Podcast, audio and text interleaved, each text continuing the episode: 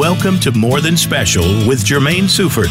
Our program is of interest to parents, family members, and caregivers of children and adults with special needs. Whether it's an acquired delay or one from birth, we'll speak with experts to bring you answers, information, and compassion. Now, here's your host, Jermaine Seufert. Hello, everyone. Welcome to More Than Special. I'm here today with a guest. His name is Jack Robinson, and he's an attorney who works in the field of special education. And um, Jack, I wanted to know, how did you get into this field to begin with?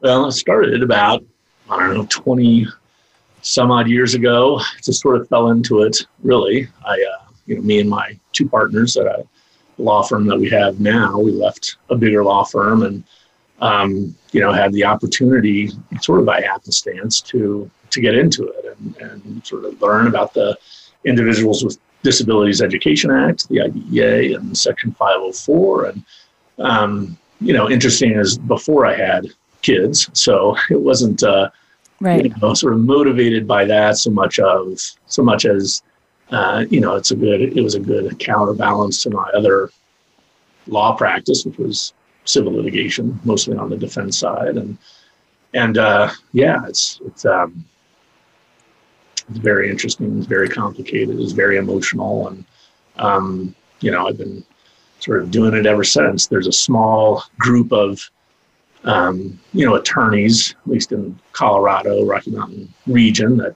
represent parents with children with disabilities, and there's sort of even a smaller group of attorneys that represent school districts with regard mm. to special education law matters. So it's kind of a niche area. Yeah. You know, there's a lot of parents who get into the the fields that we're in because they have a child and they see the lack of other people in the field, and so they ch- shift their own professional practice into being, whether it's attorneys or interventionists or special education teachers. But um Like like you, I don't have a child myself with special needs, but seeing how important this is and being able to advocate for others has really motivated me to be able to make real change. So welcome to the club. Um, and so I know I know that there's a big, huge case that you were um, – on the legal team for. They went all the way to the Supreme Court. I wonder, when you were in the Supreme Court, did you look back and like that reflection of, wow, how did I get here? Like, it must have been really awesome. Like literally um, the biggest court in the land.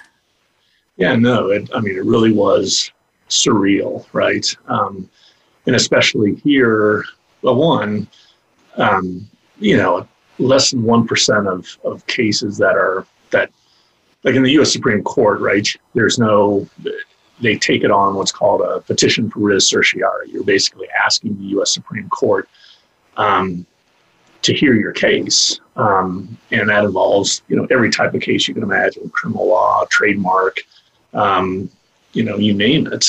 And everybody across the country is, you know, petitioning the, the Supreme Court to, to hear their case. And really the Supreme Court has taken a case, um, you know, usually to uh, remedy or fix a, a split in the circuit courts, you know, to harmonize, say, federal law or the Constitution. And and they're, you know, very select as to the, the cases they, they take. And it's, I think it's less than one percent of, of cases that they're asked to hear that they actually take, you know, seventy-five or so out of maybe eight thousand that are petitions. Wow. So anyway, long way of saying that, that, um, you know, here, you know, taking this case, uh, this Endrew F. versus Douglas County School District case, which we, you know, had been, you know, in the courts for, I don't know, five, six years or something like that. Um, right. And finally, the, the Supreme Court takes it, and it takes, you know, and the issue in that case was really at the heart of um, what the I D E A stands for, a free, appropriate public education, and resolving what is what is an appropriate education, what's a free, appropriate education that's that's sort of guaranteed by this I D E A. And here the Supreme Court was going to decide that finally after thirty-five plus years of, of it being, you know, in flux. They were going right. to establish a standard uh, for that. And it was, yeah, it was pretty, it was pretty incredible just to be there. And, you know, um, yeah. Just. And then to find out that it's a unanimous decision in your favor. Right. How often has that happened? I no, mean, truly, I, I didn't look it up, but it's a, it's a very rare thing. I mean, it must have been just unbelievable to have that decision come back to you in your favor and it to be unanimous. Yeah, it was, I mean, the timing of it was, was pretty incredible too. And just sort of a, a backstory on that, that, um, so we're in the tenth Circuit, right? The United States is divided up into, um, you know, dozen circuits, federal circuit courts of appeals, right? And so, you know, in the tenth Circuit controls Colorado, Utah, New Mexico, Kansas, Um, Wyoming and Oklahoma, um, and it establishes the federal law for that circuit. And so there's other circuits that, that handle um, those states' cases. And I had a case back in the early two thousands. It was Thompson School District versus Luke P, another child with autism. And that went all the way up to the tenth Circuit. And we had prevailed at every level up until the tenth Circuit. The school district kept appealing. And the issue actually in that case was pretty much the same issue in the Endrew F. The tenth Circuit was asking, all right, you know, we haven't decided this issue in our circuit. Um, what, what what's the free appropriate public education? What does that mean? Um, and I felt, you know, confident that that we were going to prevail because we'd already prevailed what, on three appeals already. Um, but the tenth Circuit reversed, and it said that, and, and Judge, well, now Justice Neil Gorsuch, authored the opinion that said that a, a free appropriate public education is means merely more than de minimis progress, you know, some progress on some goal that's included in the child's I E P. And I was, you know, I was devastated by it because I knew, I mean, I don't know, if you think of a bar, you know, you just know reading that language, merely more than de minimis, merely more than nothing.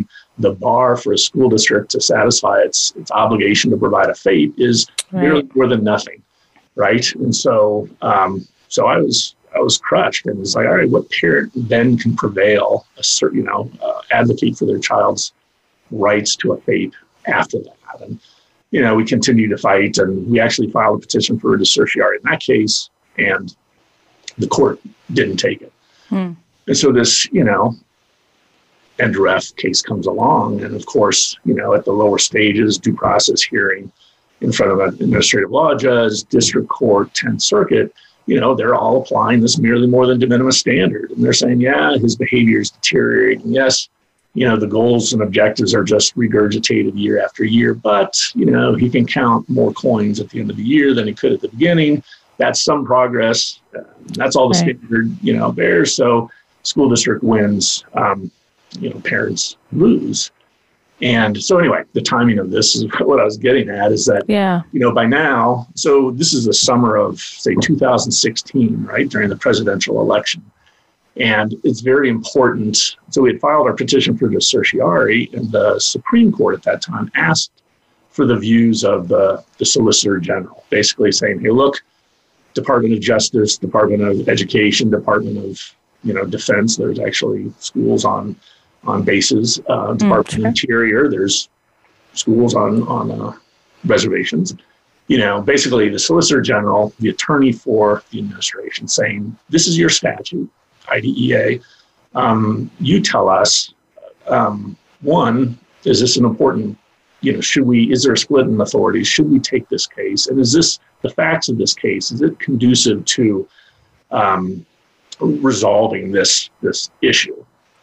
And, you know, at the time, it was obviously the Obama administration, and they um, wrote a very strong, powerful uh, brief in our favor saying, um, yes, you should take this case. Yes, the facts of this case um, are conducive to resolving this issue. And more importantly, here's the outcome. You know, this merely more than de minimis standard does not further the purpose of the I D E A, and the I D E A requires a you know much uh, a higher, robust standard. It's like, great.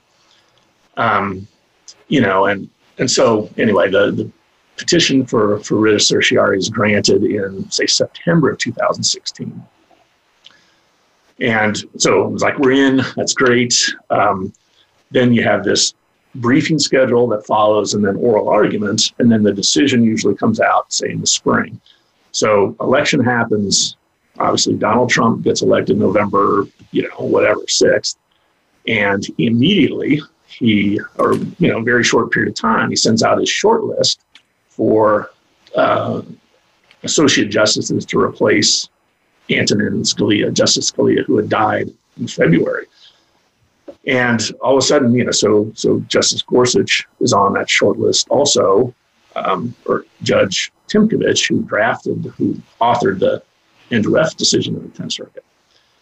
And so we were, I was, you know, just very nervous that if, you know, Judge Gorsuch comes right off the bench and he didn't author this decision, so he's not going to be conflicted off. You know, he can, and it's his standard that's under attack here, right? right. He came right. up with this, um, you know, all right, you know, we're doomed type thing. And so, uh, you know, um, so anyway, that's playing out.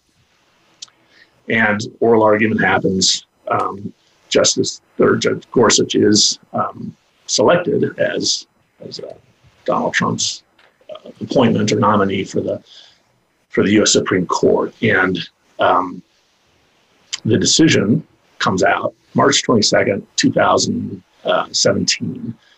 And I'm driving to work and, you know, I start getting these texts that, you know, the decision has come out. I'm oh, boy. Racing to work, um, you know, to look at the decision. And so yeah. I, you know, get on my computer like this. I'm trying to open up my browser and look at it. And all of a sudden I started getting these other texts. You know, you got to get on C SPAN. Right. um, see what's going on, because it turns out that, that, Judge Gorsuch was right in the middle of his confirmation hearing to be Associate Justice, and somebody had walked this Endrew F. decision over to his Senate confirmation hearing. As soon as I pull up, say, C SPAN, uh, Senator Dick Durbin from Illinois was just grilling him, Judge Gorsuch, on the standard. You know, why did you uh, add this word merely um, to mm. de minimis? You know, why did you, you know, uh, establish such a low bar for students with dis- children with disabilities? Here, the Supreme Court soundly is rejecting your the standard right. you established, and it's an eight right. decision or seven or eight oh decision, you know, authored by Chief Justice Roberts. And anyway, for me, say personally, it was, you know, not only this rejection of this this horrible defeat that I had years earlier, but also this establishment of this markedly more demanding standard for a free appropriate public education. It was, you know, all in one day. Really is pretty yeah incredible. Yeah, yeah. And and the way that this impacts families who have a kiddo in the school district receiving services is now there's a expectation of actually increasing in your progress in your education. And how how does that look different now compared to before the decision was made? So before, you know, under this merely more than de minimis standard. Yeah. You know, really, it's it's not only, it's a tool, obviously, for I E P teams to to use as a framework to determine, all right, how do we how do we develop this I E P? Um, but it's also, it's a it's sort of this court-based standard, right? To for a, a judge really to to determine a school district's compliance with this I D E A mandate, you know, a, a standard for a court or judge really to say, is the school district in compliance or out of compliance with the I D E A? Does this, is this reasonably calculated to uh, provide this child a, a FAPE? And so, and, and judges, obviously, you know, many of them, you know, don't have kids or maybe don't have children with disabilities. They certainly aren't, you know, in the business of, of education right. and figuring out educational uh, issues or whatever. So prior to this standard, you know, we have this merely more than de minimis standard, really is some progress on some goal.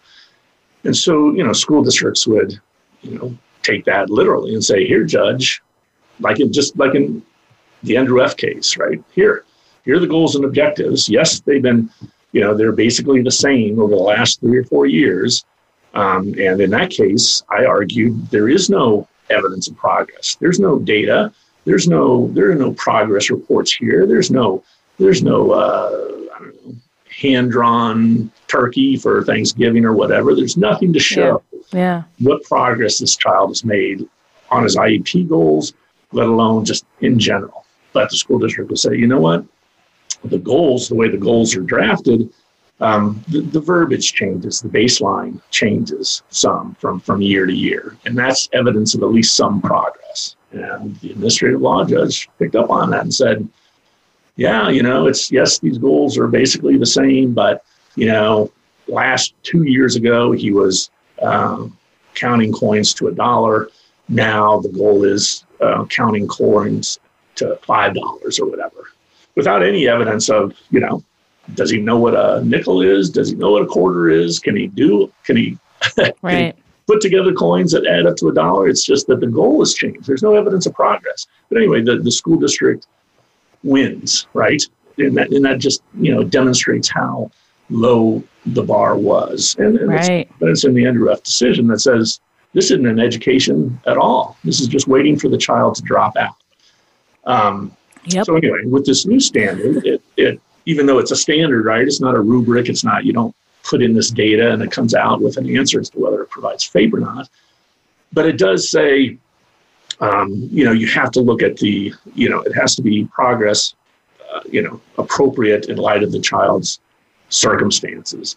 And it's it's looking at the whole child and the child's potential, right? Mm. So if the child has the potential to pass from grade to grade and master, you know, uh, core curriculum standards, that is, you know, that is the bar, right? And so if the child has learning disabilities or whatever, that the school district is required to um, address those barriers to enable that child to um, graduate and, or, you know, go from grade to grade and actually master those content standards, um, just like every other child. Uh, and so behavior does become an issue, you know, functioning in school becomes an issue, socialization becomes an issue. You're looking at education with a capital E, you know, as opposed to narrowly looking at, you know, some data point for some goal. It's like, well, all right, yes, he may be making progress on this goal, but how is he, how is he functioning? How is he um, doing in science, say, or? Right. And and some of those pre-learning skills, like being able to attend or hold right. it together for a whole day in, in school, the schools have to address those things. They can't just say, but that's behavior. We only have to focus on the academics. Which I think, you know, and, and you know, schools, districts are slowly uh, changing course. And, and I think the Endrew F. decision, um, and it's a slow process, right? I mean, school districts are are like tankers. It takes a long time to yeah. get them to get them to shift. But for a long time, and, and I still come up against this, that school personnel, school districts say we're in the business of academics. That is education, reading, right. writing, and arithmetic, art, if we can afford it, you know, whatever. And so if you have behavior challenges, you have mental health challenges, whatever. Yes, we have a, you know, we have a counselor or social worker that, um, you know, we can give you access to. But if you're not making progress, or you're, like you said, if you're not able to attend, um, or you're disruptive or whatever, that's not our problem. We're going to remove you, or we're going to do, you know, we're, you know, do something else. Right. But we're not in the business of of ensuring progress on attention skills or, or specifically behavior. Behavior is, is a huge, is a huge issue, right? And it's not just children with, with say autism, um, but behavior, and it goes to being able to attend, being able to be ready uh, and receptive to, to learning. And if, if, um, I don't know, you know, I think the school, it's it's challenging, as you know. That's that's what your business is, is yeah. is getting them to to be able to um, function conducively. And, and uh, a lot of times the school districts do not have the wherewithal or the just the desire to do that. And the easiest thing for them to do is to, to remove the child from the classroom, put them in a self-contained classroom, put them in a, you know, isolate them, you know, restrict yeah. them, you know, yeah. call the call the police, you know. Um, yeah, I mean, I have a number of cases right now just on that. It's, it's like, all right, child with autism, um, you know, uh, pokes another kid in the arm or whatever and scratches them, but we're calling the S R O and, and having them deal with it, as opposed to, all right, what's, do we have a behavior plan in place? Mm-hmm. Do we know what's triggering this? You know, what are our de-escalation strategies? And, you know, we can deal with, this is not a criminal, this is not a criminal right. situation. Um, we're, you know, we need to be able to deal with this. And if we don't have a behavior intervention plan in place, maybe we need, because of this and other, you know, um, behavior challenge the child might have displayed, we need to do a functional behavioral assessment, and we need to consider a, a behavior intervention plan. Yeah, incarceration or handcuffing or uh, removal is more often than not um, not the solution. Right. Yeah, and it probably isn't going to give that uh, feeling of trust when the kiddo comes back. Yeah. Um, you know, it's probably setting them up for less motivation and less interest in being in that environment. Yeah. Um, yeah, I, I've heard of even as young as seven years old where um, a kiddo threw a chair across the room because he was sick of whatever mandate that the teacher had for the classroom. And he was expelled, which he now is a home learner, um, not by choice. And when there's a family who has something that they feel is wrong, but they don't know what to do about it, and they don't, they aren't an attorney themselves, and maybe they're even a foster parent and not even a biological, but some other caregiver, it's really hard for families to hear from a professional who has a degree and experience with other kids and works for a very, you know, big system like a school district to know what to do. Like, yeah. you just know something's wrong. That doesn't mean Um, the school is the one at fault in your head, you know, like they understand that their child is difficult and they've had the chair thrown at them too. They right. know it's hard. They know that restraint is possibly a solution. And it, but no, I mean, that's a very good point. And two, you know, yeah, you just think about the unimaginable amount of trust a parent has to have in, you know, the school system, in the school itself, right? I mean, yeah. kindergarten or whatever, that you're, you're, you know, literally either putting your child on the bus or you're dropping them off at school, and they go in those doors and those doors close. Um, you have no control as to, to what's going on in there. And, you know, more often than not, I mean, you know, principals can control access and whatever. And a lot of parents, certainly a lot of parents of children with disabilities, um, they're not welcome in the school. They're not allowed to just go in and bring brownies and, and go down the end of the hall and, and check on their kids or whatever. They got to check in at the front desk. Somebody's going to come out. If they're allowed to go back to the, to the classroom, they're usually escorted. Anyway, a long way of saying that. It's a huge amount of trust. I think back, you know, I, we have two boys, they're in their twenties now, but, you know, you think back and, um, right, you're just dropping them off and you're trusting that those teachers are going to be kind and compassionate. You know, sometimes forget about learning. You just don't want them to come back harmed. Uh, right. And, and so, um, so yeah, anyway, when something like that happens, you know, where they're uh, handcuffed or restrained or isolated or whatever, that is an incredible breach of that trust, right? And not only is the child traumatized and, all right, I'm not going back there, uh, you know, but also the parents are like, I can't trust you anymore. You know, I, you, you say that you're going to get training, or we're not going to do that anymore, or now we have a plan in place or whatever. But a lot of times that trust has been broken. And then, then what do you do? You know, right. um, especially when that's sometimes the only place for a child to... Right. There might not be a second school. Yeah. There might not be a second option the parents may not have the funds to be able to afford a private institution, or, I mean, the... the or switch schools, you know. Right. And, so it's, it's Move. very hard, right? Yeah. Yeah, I remember when there was... Um, there was some families who moved out of state, and it was like, we're going to move to, because they've heard that special education is, is much better in fill in the blank state compared to wherever they're moving from. And the idea that you could just pick up and move so that your kiddo has a different teacher is not able to be met by most families. Right. Right. And that's and, like, well, if you have more than one kiddo, like if one kid is stable in their environment and the sibling is needing something different, just the logistics of having those difficulties. Yeah, and and when it comes to behavior, if, like, you know, if the parents also agree, yeah, my kid is tough. Um, it's easy to understand why the teacher may have used a restraint or seclusion or required um, A D H D meds before they can come back or whatever the... You can understand it, even if you know it's kind of wrong, right? right. Like, you know, right. it's not right, but...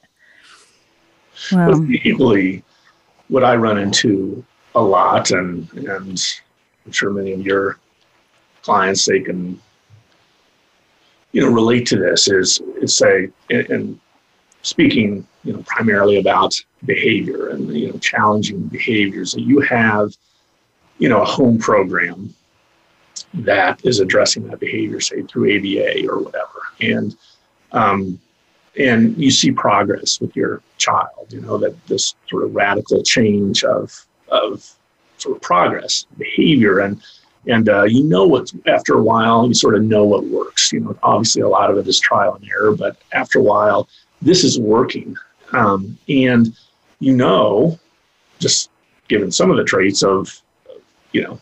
children with behavior challenges, that, you know, consistency and structure is is imperative, right? Yeah. And so you want, the parent wants to go to the school, to the teachers and say, you know, we need to be on the same page. We need to collaborate. Yes, my child has challenging behaviors, but we have, you know, not a cure, but we have um, we have a program in place, strategies in place, um, services in place that that work. Let us share that with you. Let us, you know, sort of co-train each other so it's such that you're using the same strategies at school, the same interventions at school that we're using at home. And um, again, you know, from my vantage point as an attorney, I just see what's broken. So I'm not saying that schools right. don't collaborate, but what I see is, you know, this this this incredible sort of unexplained resistance to um, to allow those strategies, those things that work at home, to be put in place at school. It's sort of this attitude of, we're the professionals. This is why we went, you know, this is why we got our degree, um, special education, or uh, this is why I got my master's, or this is what I do for a living. We're the education professionals. Right. That's great that that happens at home.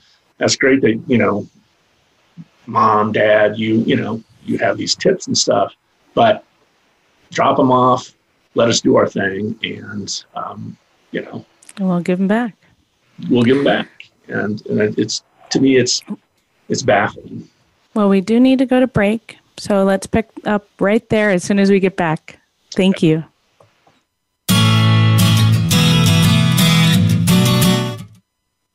Find out what's happening on the Voice America Talk Radio Network by keeping up with us on Twitter. You can find us at Voice America T R N. Ask the experts. Call toll-free right now, one eight six six, four seven two, five seven eight seven. Hello? And ask our all-star team to answer your question. That's one eight six six, four seven two, five seven eight seven. Thank you for calling. voice america dot com. Every every Saturday morning. Listen for the Superstar Sports Talk Block on Voice America Variety. We've got the best programs if you want to talk football, hunting, outdoors, racing, and more. The weekends belong to sports, and you'll find it every Saturday beginning at six a.m. Pacific Time and nine a.m. Eastern Time. You'll hear from the players, owners, experts, and fans from around the world. It's the Saturday Superstar Sports Talk Block. Wow, that's a mouthful. And it's only on the Voice America Variety Channel. Follow the Voice America Variety Channel on Twitter. Our hosts always have something to say, and we know that you do too. We tweet on today's hot topics, and you're welcome to follow us. Speak up and join in at Voice A M Variety. That's at Voice A M Variety. The latest business information is made simple with the Voice America Business Network. The professionals in the business world bring you live talk radio shows featuring an array of business topics, strategies for building wealth, sales and marketing, stock trading, investing, and business technology. Voice America business hosts are professionals in their fields and bring to the airwaves weekly business discussions that offer up-to-date information, advice, and education. The Voice America Business Network. The bottom line in business talk.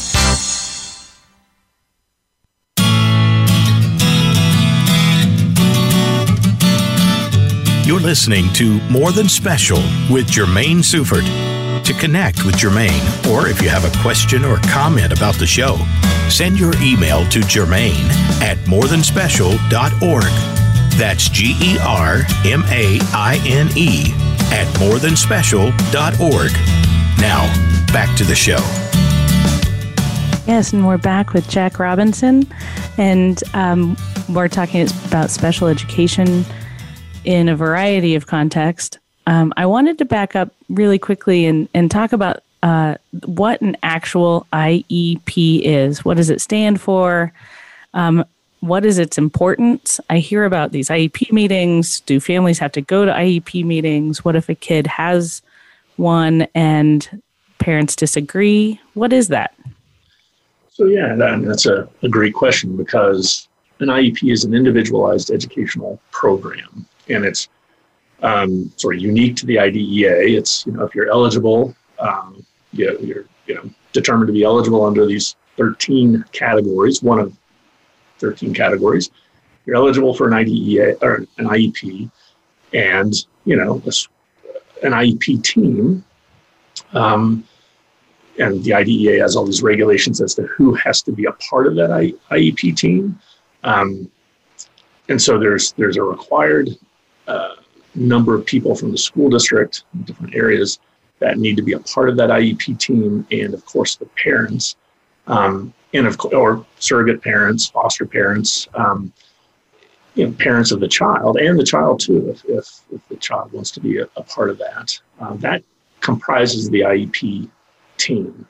Um, and that I E P team, and the parents can bring whoever they want um, to the to that I E P meeting as well. Grandparents, therapist, um, you know, whoever, whoever has, you know, knowledge about the child can be a part of that that team at the invitation of the parents.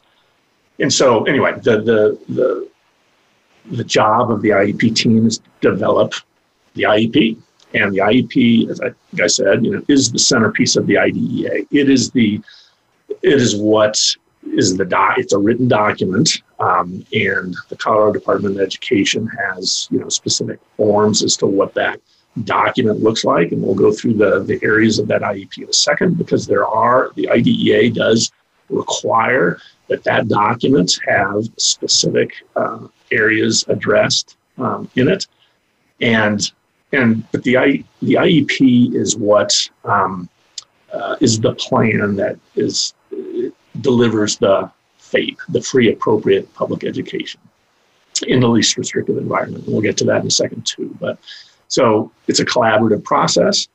Um, At the end of the day, the school district has to decide. If there's disagreement during the meeting, at the end of the day, the school district has to decide what is going to be put in place, and the parents' sort of rights to dispute that, if they, there's a disagreement about it, follows after that document is, is drafted. And so it's not a, you know, when you're making decisions, say, as to whether this child has this disability or that disability, or a decision about this goal or this objective in the I E P, um, it's not, you're not really taking a vote. It's not a show of hands as to who agrees mm. and who agrees. I mean, that discussion does take place, but it's, it's supposed to be, the document is supposed to be developed and agreed to by consensus, that this is in the best interest of this child. This is mm. um, going to, this is, this is the plan that's going to deliver this free, appropriate public education to this child. And real quickly, you know, the areas of that I E P, and it's a critical document, right? Because the first area of that I E P, the first section, is present levels of academic and functioning performance. And so um, that section, and there's various subsections to that, but that section really needs to describe in very good detail um, the strengths and the challenges and sort of the present levels of performance, not just on, you know, is he at second grade math or first grade, you know, in writing or whatever, but two, you know, school readiness, or again, behavior or mental health, or, you know, where is this, you know, socially, where is this child, such that you could pick it up, certainly I could pick it up and read it and say, oh, I have, you know, I can see um, not only the strengths of the child, but but here's, you know, where he or she is at um, developmentally, um, because those that present levels of performance, and like I said, it's not just academics, but it's academics and functioning, and that's behavior, that's socialization, that's language, that's um, motor skills, getting around the building, um, interpersonal relationships, all of that needs to be contained and described in that in that document, um, and the parents weigh in on that.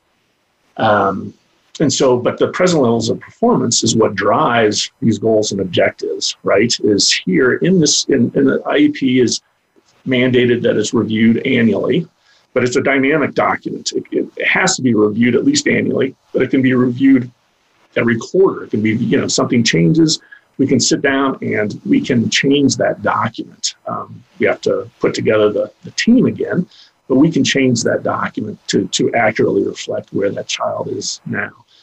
Um, but anyway, the present levels of performance, you know, drives what goals are we going to be working on for this this child, um, mm-hmm. and, and there's no limit to the goals. Um, it could be in the areas of math, multiple goals in the area of math, multiple goals in the areas of writing, or behavior goals, or um, self-advocacy goals, independence goals, toileting. You know, any, you know, there's no constraint as to what those goals and objectives are, and and, and again, I.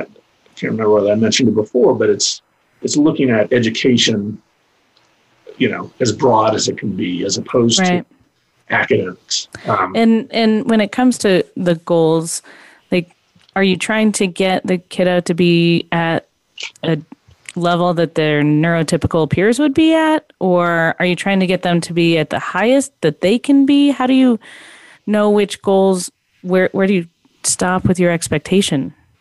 Well, right, and that's that. That can be a challenge as to what is, and that's when we go back to that present levels of performance. And, and in that process, through the evaluations that we've done of this child, other sort of topic, but you know, we as a team need to get consensus as to what this child's potential is. Right? We know what the we, we know what the diagnosis would say, or we know what the or the, the barriers are, the disability is, but what is this child's potential? And if it's, like I said, for the vast majority of, of children, over, I can't remember what the percentage is, but the vast majority of children with I E Ps, you know, do have average to above average intellectual ability and can learn at grade level and pass yeah. grades just like any neurotypical child can. And that should be the goal, right? If that is, you know, um, if that's the child's potential. Now you have situations where, for whatever reason, um, we didn't recognize that this child had this learning disability until third or fourth grade, and the child is already, you know, two, three years behind, just say in, uh, you know, just say in math, say, where, you know, testing shows that she should be.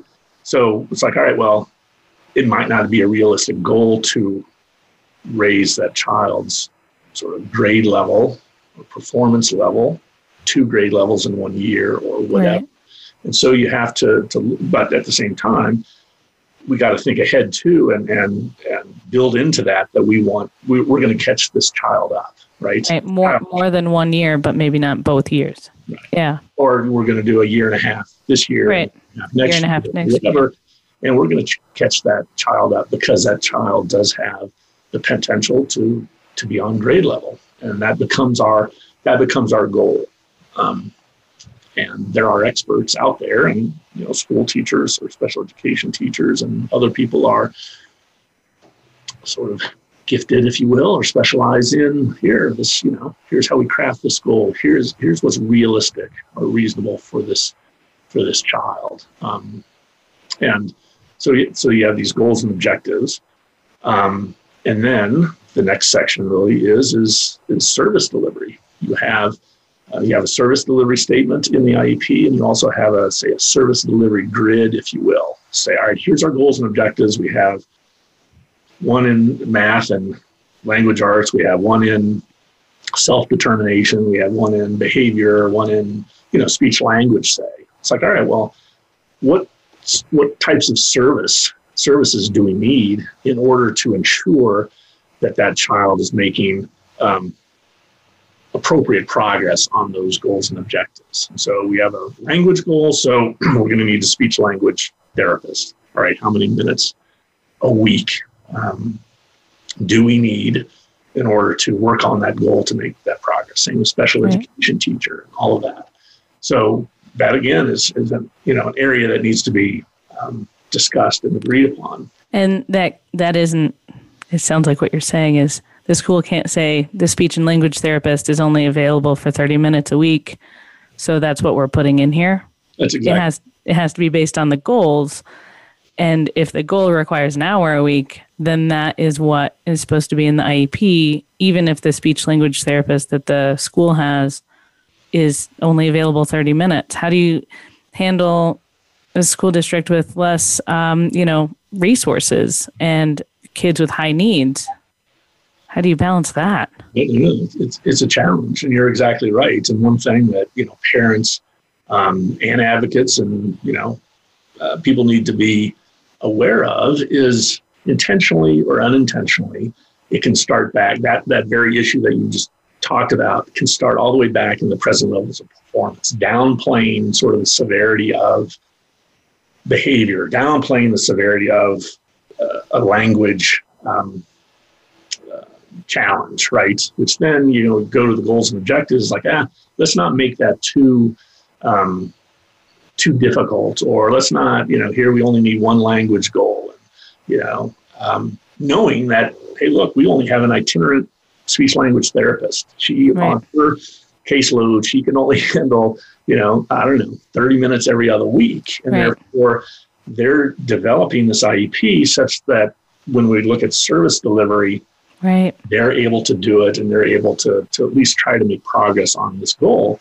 And so it really takes um, not only the vigilance of the, the parent, which is crucial, but also that the parent knows that they're entitled to more, right? That, that no, my child's, say, speech language challenge is more complicated, more involved than just trying to pronounce the letter R or whatever it is. Right. Um, and therefore, that needs to be recognized in the present levels of performance. Two, you know, we need to have goals in there such that we're working on those challenges over the year. And then three, thirty minutes a week is not gonna is not gonna cut it, you know.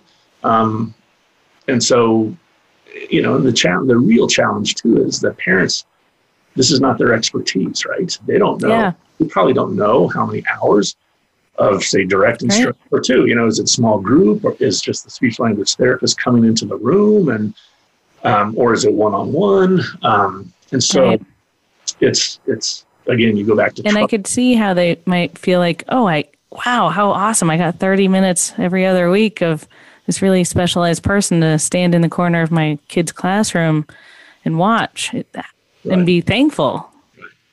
So, I mean, the important thing too is, and, and I think you asked this question just before, is, is that, you know, the I E P is not and cannot be constrained by the resources of the school district, right? Yeah. Um, that it is, you know, we don't get to, and that's why, you know, there is a process, right? Is that you figure out the present levels of performance, which drives the goals and objectives, and the goals and objectives drive the service hours. Um, and so you can't say, well, sorry, we don't have a speech language therapist this year, so we're not going to work on this speech right. language goal. Just so we'll put some O T goals in there instead or something. Yeah. So, and then yeah. it, just real quick, just to finalize that I E P is that after you, the, the service delivery is, is established, then the question of this L R E is decided, least restrictive environment. And that means that, you know, you start off from the standpoint of a child being educated in the general education classroom with neurotypical peers. Um, and the team decides, can, can these goals and objectives, these service hours, this, this progress that we want to make for this child, you know, can we do that in the general education classroom with with um, supports and services? Do we need an aide in the classroom or whatever? So before you even talk about pulling the child out for anything, um, you're you're wrestling with this this idea of, can the child remain in the general education classroom, lunch, recess, whatever, all day, um, regardless of behavior, regardless of whatever. Um, If we put in services and supports, can we keep the child in general education classroom? That's the least restrictive environment. And if the decision is no, this is not going to work, um, then you discuss, all right, pulling the child out, you know, into a resource room or self-contained classroom. Not, you don't just leap to the, the whole day, but rather, you know, his challenge is in math, and it just doesn't make sense to... Right. You know, we can't modify the curriculum sufficient, so he's going to go for this math class period to a resource room with other kids who are about at the same level, and then he goes back for science and whatever. But that's least restrictive environment starts out with general education classroom, neurotypical typical peers, and the more you're removing that child from that sort of baseline of general education, that is a more restrictive environment. And, And so how do you balance that with um, what the other kids, so I think of safety for the other kids. If if if our identified kid that we're talking about in this I E P has behavior issues where they throw the chair, is it, does the other children's safety come before his ability to academically learn in that classroom? Yeah. How do you, how do you balance that? Yeah, so again, it's sort of this appropriateness sort of lens that you're looking at this through, and it's not just for the child um, herself, but also um, for the other children. That and it, and it is, if, if the child is is disruptive, too disruptive to the other children's learning, that is taken into consideration.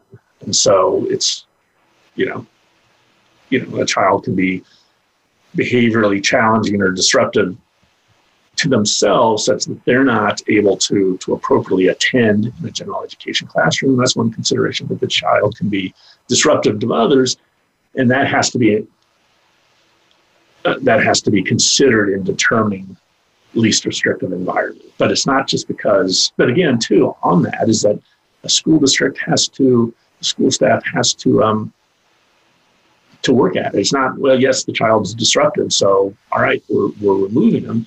You're forgetting the piece about a behavior intervention plan, or you're forgetting the piece about um, supports and services that could be put into the general education classroom that would take care of that, right? Right. And so, um, so yeah, I mean, yeah, children, it, children without disabilities have behavior issues, right? Right. And children with, without I E Ps, I should say, yeah. you know, have behavior challenges, and they're not, they're not removed. I mean, they go to timeout, but they're not, you know, they don't then receive their instruction somewhere else because they're throwing spit wads or they're, you know, right, you know, burping continuously or whatever. That's right. Not right. That's, you know, so anyway. So, um, so if a kiddo is not doing well in the classroom environment and, and is, I'm going to say, sent home for their academic instruction potentially, and right now with COVID, this is a different story, but but I, um, if a kiddo is having a change of placement to the home setting, or if a kiddo is not able to learn in the classroom environment and sent home, how does that work itself out with, um, you know, a school maybe is just given up. They don't know what to do. And so they just call, come pick up your kid. Again, he's whatevering. And the kid gets picked up. How do you continue to meet their educational needs? Yeah, and so I mean that's, I mean that's a real good question. You know, a couple things on that is removal from the child's um, say educational setting. Let's say just the general education classroom for simplicity. The child is removed from that setting, just even to the principal's office or whatever. And, and there's a time element to it, but if there's a pattern of, of that type of removal, especially based on behavior, even if there's not a suspension or discipline or a formal timeout or whatever, certainly the parent is called to come and pick that child up and take him home for half a day. And that the I D E A mandates that a school district, if, if it gets a little complicated, but at the end of the day, it's if these removals, usually, it's, you know, there's a ten-day rule type thing, you know, say ten days, but it doesn't have to be consecutive days. It doesn't have to be, you know, all day. But there's, um, if the child is being removed frequently, prolonged period of time, the school district is required to convene what's called a manifestation determination review, right? And say, why is this child being removed from class um, based upon the behavior? And if it's a manifestation of, of the disability, of his or her disability, then they cannot remove that child from class. They have to figure out a way to continue to provide the child a free, appropriate public education. If they haven't done a functional behavioral assessment plan before, they need to do one now, develop a behavior intervention plan. So again, we have our hands or handle on this behavior such that we are um, doing everything we can, adding more support to keep that child in the educational setting that we've decided is, is most conducive to his or her learning. And so if a school district doesn't know how to do one of these things, that doesn't alleviate their responsibility to figure it out, bring somebody in on a consult-based something. Right. They right. don't just get to say, oh, well, we've never done that before, so we aren't going to do that in this situation. Right. And another, like on that, um, this is a very important point for, for parents to know, is that the I D E A does provide this a parent a right to what's called an independent educational evaluation, an I E E. And it flows from, like, a, a school district is required to comprehensively evaluate a child initially before the I E P is ever developed. But then after that, a school district has to evaluate, comprehensively evaluate that child every three years. You know, we're doing annual reviews of the I E P. But every three years, called a triennial review, the school district has to reevaluate the child in, in a number of different areas. And if the parent disagrees with that reevaluation, says, hey, look, that's not an accurate picture of my child, um, mm. either comprehensively or um, just in these areas, the parent has the right to request from the school district what's called an independent educational evaluation, which requires the school district to to pay for a private, independent um, evaluation of the, you know, so the parent can go out. Of course, the real qualifier is, is the is the expert, is the evaluator qualified to administer these assessments or whatever, which, you know, there's plenty in Colorado, but it is, you know, it's a very important right that the I D E A provides to say, all right, the parent is not just beholden to whatever the school district says is the, you know, disabling characteristics or performance of their child. They do have a right under certain circumstances to request that the school district pay for a second opinion, in essence, to say, hey, look, we want another, we want another look at this. We want another voice. Um, and, and I know that we only have a minute left. So it sounds like there's a lot more behind all of these nuances and details. What's maybe one or two resources that parents maybe online could look for to have some follow-up info? Yeah, for sure. So there's, you know, there's a PEAK Parent Center, P E A K, um, mm-hmm. apps. They can say Google that. It's a um, uh, you know, it basically is a is a resource for parents with children with disabilities as far as advocacy goes, and, and really a clearinghouse of of um, you know, information to educate parents, to to support them, and, and connect them with with advocates, specifically on special education matters, everything that we were just talking about here. That's there's, great. Also, there's also Disability Law Colorado, which is mm. um, which is yeah. Colorado's protection and advocacy agency. It's here in, in Denver, and they have attorneys, they have advocates who represent parents with children with disabilities on a low-cost, no-cost basis, depending on um, sort of the financial uh, situation of the parents. But they're a great resource too. Disability Law Colorado. Um, there's also Rocky Mountain Children's Law Center. Um, they're another nonprofit, low-cost, no-cost um, sort of resource, and they have attorneys there too uh, who specialize in special education law, just like I do. Um, and I, like I said, they're low cost, no cost.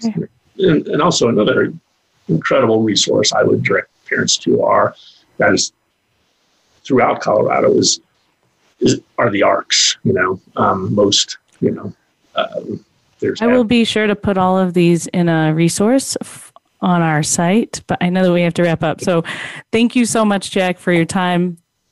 We might have to follow up with some more information on another show. Okay. All right. Have a great day. You too. Thanks.